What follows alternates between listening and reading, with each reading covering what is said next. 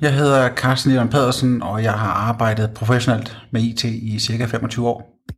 Velkommen til tredje episode i anden sæson af Regnskabets Time. Podcasten, hvor vi taler om fintech, software as a service og alt, hvad der foregår rundt om de to koncepter. I dag har vi besøg af Carsten Lillund Pedersen fra Thinking as a Service her i vores studie. Og velkommen til, Carsten. Tak skal du have. Kan du lige øh, starte med at fortælle, hvad Thinking as a Service er for en virksomhed? Øh, siden øh, vi startede professionelt med IT øh, for 30-40 år siden, så har der jo været nogle forskellige øh, tendenser.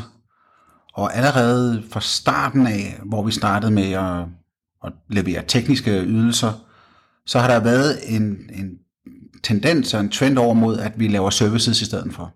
Så i stedet for bare at levere noget teknik, så er vi begyndt at lave en service i stedet for. Og det har udviklet sig, og i dag der er services og cloud services blevet standarden. Det er blevet normen for, hvad vi leverer, og hvad der bliver efterspurgt af virksomhederne.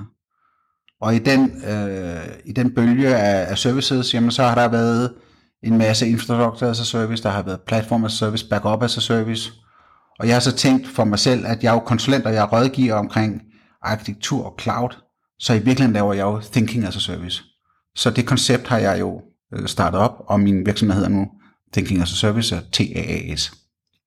Øhm, der er jo en helt speciel grund til, at øh, du er blevet inviteret herinde i studiet i dag, Carsten, og det er jo øh, for at tale om datasikkerhed, fordi i de 25 år, du har beskæftiget dig med IT, der har du selvfølgelig også øh, berørt rigtig meget omkring det her emne, der, der hedder datasikkerhed.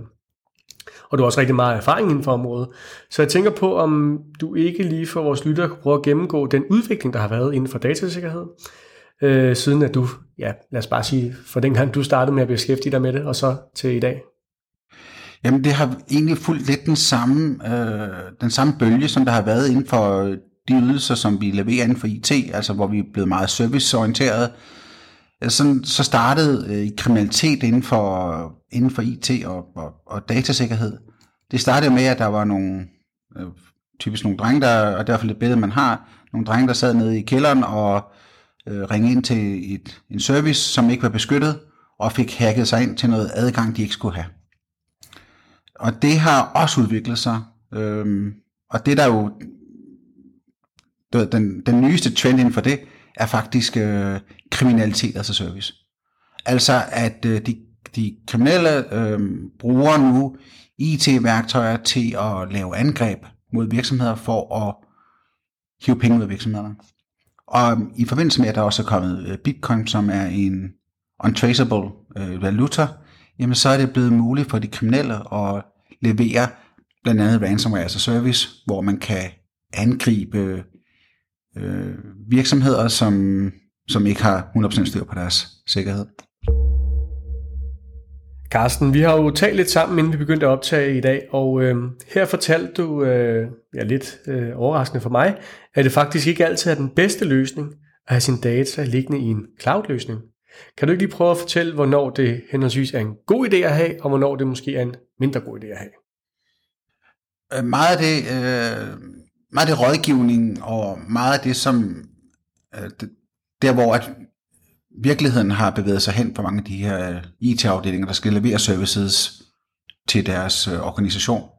Meget af det har været, at man fra starten med har haft alle sine server nede i sit øh, serverrum, man har haft sit netværk, og man har med øh, ret få ressourcer og med ret få mennesker skulle forsøge at levere alle services. Man skulle have både mail services, og man skulle have webserver, man skulle have økonomisystemer, og man skulle også have filsystemer og administrative systemer til organisationen. Og man har ikke været bedst til noget af det. Der hvor at øh, jeg vil anbefale øh, cloud-løsninger, og især SaaS-løsninger, hvor at man som software as a service får en ydelse, der er skræddersyet til lige præcis et behov. Det kan være et økonomisystem i skyen, eller det kan være, øh, som det er her nu, expense management til skyen. At man, hvis det ikke er ens kernekompetencer, så led efter en SaaS-løsning. Men hvis det er ens kerneydelse, for eksempel for en virksomhed, som laver expense management, så er kerneydelsen jo at levere expense management. Ergo, det skal man have 100% styr på, det er ens kerneydelse. Den må man godt selv øh, drifte, man må gerne selv skaffe øh, viden og know-how og vedligeholde den, men alt andet skal skal outsources som software as a service. Så hvis man er en industrivirksomhed, der har noget produktion, som er særligt, jamen så kan det være en god idé at fokusere på lige præcis den del, og så outsource mailserver, outsource expense-systemer, øh, økonomisystemer, alle de andre systemer, som egentlig ikke er en kerneydelse, noget man er specielt dygtig til, outsource det som software as a service. Så der kan altså være de der særlige løsninger, hvor der er et behov for at have dem driftet selv. Ja, det, det, det, giver det ligger jo så også meget, øh, meget godt op til det her med, at der er jo ikke, altså, der er jo de fleste af de ting, man har i sin virksomhed, er jo ikke ens kerneydelse. Så derfor er der også rigtig mange, der outsourcer de her løsninger, hvilket så også gør, at vi kan se øh, den her tendens til, at der er rigtig mange øh, ting, der bliver lagt ud som software as a service, altså en cloud-løsning, man køber ude for huset, kan du sige. Øhm, og i og med, at de rigtig mange virksomheder har det i dag, øhm, eller i hvert fald vil få det i fremtiden, for det går, jeg, det går jeg også ud fra, at der vil komme mere og mere af det, øh, så er der jo også nogle ting, man skal være opmærksom på i forhold til ens sikkerhed, og for at øge ens sikkerhed. Øhm, og der tænker jeg, der, kan, der er der jo sikkert nogle ting, som man selv kan gøre som virksomhed, men der er jo så også nogle ting, som man kan forvente af den her leverandør af ens øh, software. Det bliver jo et lidt langt spørgsmål, så jeg tænker, at øh, hvis du kan starte med at svare på det første, som var, hvad kan man som virksomhed selv gøre for at øge sikkerheden i forhold til ens øh, cloud-baserede softwareløsning? Det man skal være opmærksom på, og det er det, der er specielt øh, for de trends, der er inden for, inden for hacking og for ransomware, det er, at det er blevet business for de kriminelle. Og når det er blevet business for de kriminelle, så øh, bliver de selvfølgelig også motiveret af at holde deres viden, øh, deres viden og deres øh, know-how øh, ved lige hele tiden. Og det betyder, at de skal de hele tiden presser nye metoder til at angribe virksomheder. Så ransomware as a service er blevet så professionelt, at man inden for alle de områder, man, man drifter selv, er sårbar. Man er sårbar ved de netværkstik, man har siddende i væggen, men man er også sårbar i forhold til de software-systemer, de platforme, og noget af det, som ellers har været mantraet i IT øh, og IT-afdelinger måske de første 20 år, hvor jeg var arbejdet på som IT, det var, if it works, don't fix it. Fordi der skete typisk nogle fejl, når man opgraderede noget. Og det blev faktisk mantraet, at hvis noget virkede, så lod man det hellere stå i overvis, end at konstant opdatere det. Og det er farligt, fordi de kriminelle, de opdaterer hele tiden deres øh, software til at angribe virksomheder. Så det man skal være fokuseret på, og, og det er også det, der er problemet, og det er også derfor, man skal outsource mange af de her ydelser, man ikke, er, man ikke har som kernekompetence, det er, at alting, hvad man driver, kan blive angrebet. Det er platformen, det er browserne, det er øh, de ansatte, det er netværksdækkende i væggen, det er wifi, det er telefoner, det er hjemmeudstyr, det er printer, alt kan blive brugt som en adgang ind til et system. Så hvis man driver for eksempel som øh, et forsyningsselskab, driver noget kritisk service for et land, så skal man være fokuseret inden for alle dele. Er der nogen, der kan komme ind i vores netværk? Nogen, der kan komme ind i vores mobiltelefon? Nogen, der kan komme ind i vores wifi? Så man skal faktisk være opmærksom på alle komponenterne, og det er også derfor, man skal skille sig af med det, som man ikke skal levere som kerneydelse. Fordi man har ikke en chance for at slå de kriminelle, hvis man skal drive øh, 100 eller, eller flere hundrede applikationer selv.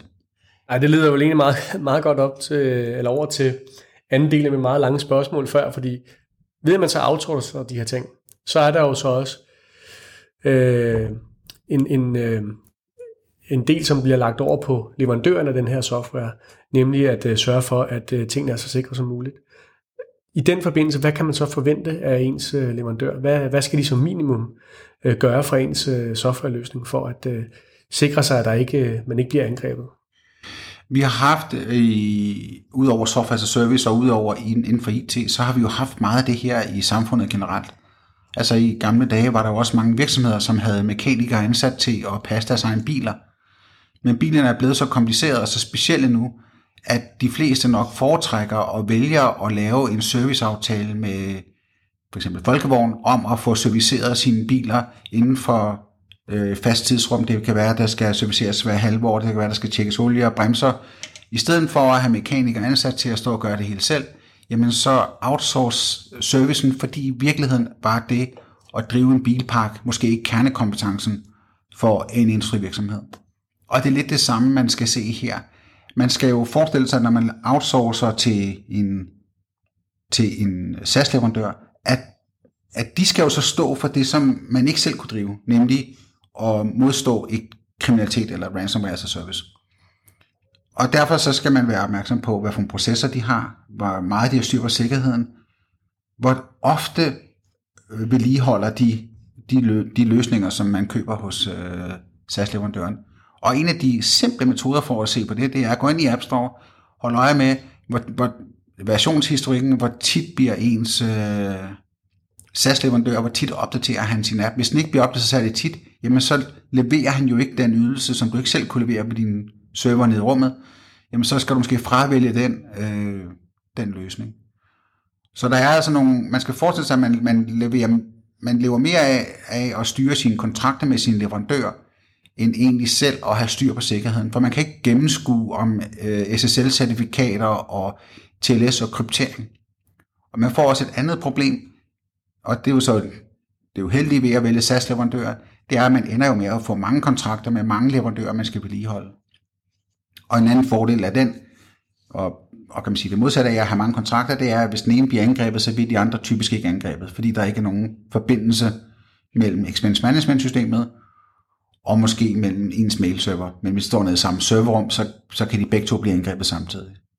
Så det er meget mere at styre og vælge SaaS-leverandører ud for, hvor sikre er de, hvor meget har de styr på det, som du ikke selv kunne holde styr på. Altså opdateringer, vedligehold, øh, processer, certificeringer inden for øh, sikkerhed. Så det er nogle af de ting, man skal være meget opmærksom på. Og så skal man være klar over, at det er ikke nødvendigvis alting, der bliver meget nemmere, hvis man laver software as a service, men det bliver alt andet lige meget sikre. Ja, så, øh, så er vi jo faktisk ved at lave tør for tid, Carsten. Øh, jeg skal lige høre, øh, om der her til sidst er noget, du sidder og, og er ved at brænde ind med i forhold til datasikkerhed. Noget, jeg ikke lige har fået spurgt ordentligt ind til, som du tænker, at det vil være vigtigt lige at få med? Nej, men jeg tror, man skal, man skal som virksomhed øh, vende sig til, at når det er kriminalitet, altså service, man er op imod, at så, så har man ingen chancer. Man er nødt til at give op overfor, eller bilde sig selv ind, at man kan løse alle problemerne selv, fordi det kan man ikke. Og ransomware og bitcoin er en uheldig kombination, som allerede mange danske virksomheder er blevet ramt af. Jamen super. Jamen øh, så vil jeg bare sige tusind tak, Carsten, fordi du øh, tog dig tid til at komme forbi og gøre os lidt klogere på, hvad det er, man øh, som virksomhed skal være opmærksom på i forhold til at beskytte sine data, og ikke mindst, hvordan man i fremtiden også bliver nødt til at arbejde med sin datasikkerhed, og ja, i sidste ende også, hvad man kan forvente af dem, som man får til at hjælpe sig med at øh, beskytte sine data. Jamen, øh, tak skal du have, og det sidste ord her, det vil bare være back up, back up, back up. Tak skal du have, Carsten. Tusind tak. Husk, at I kan abonnere på Regnskabets Time, der hvor I henter jeres podcast fra. Så er I sikre på, at der hver mandag lander et nyt afsnit i jeres podcast feed. Tak fordi I lyttede med, og hold jer endelig ikke tilbage med at give en 5-stjerners rating, hvis I kunne lide dagens episode.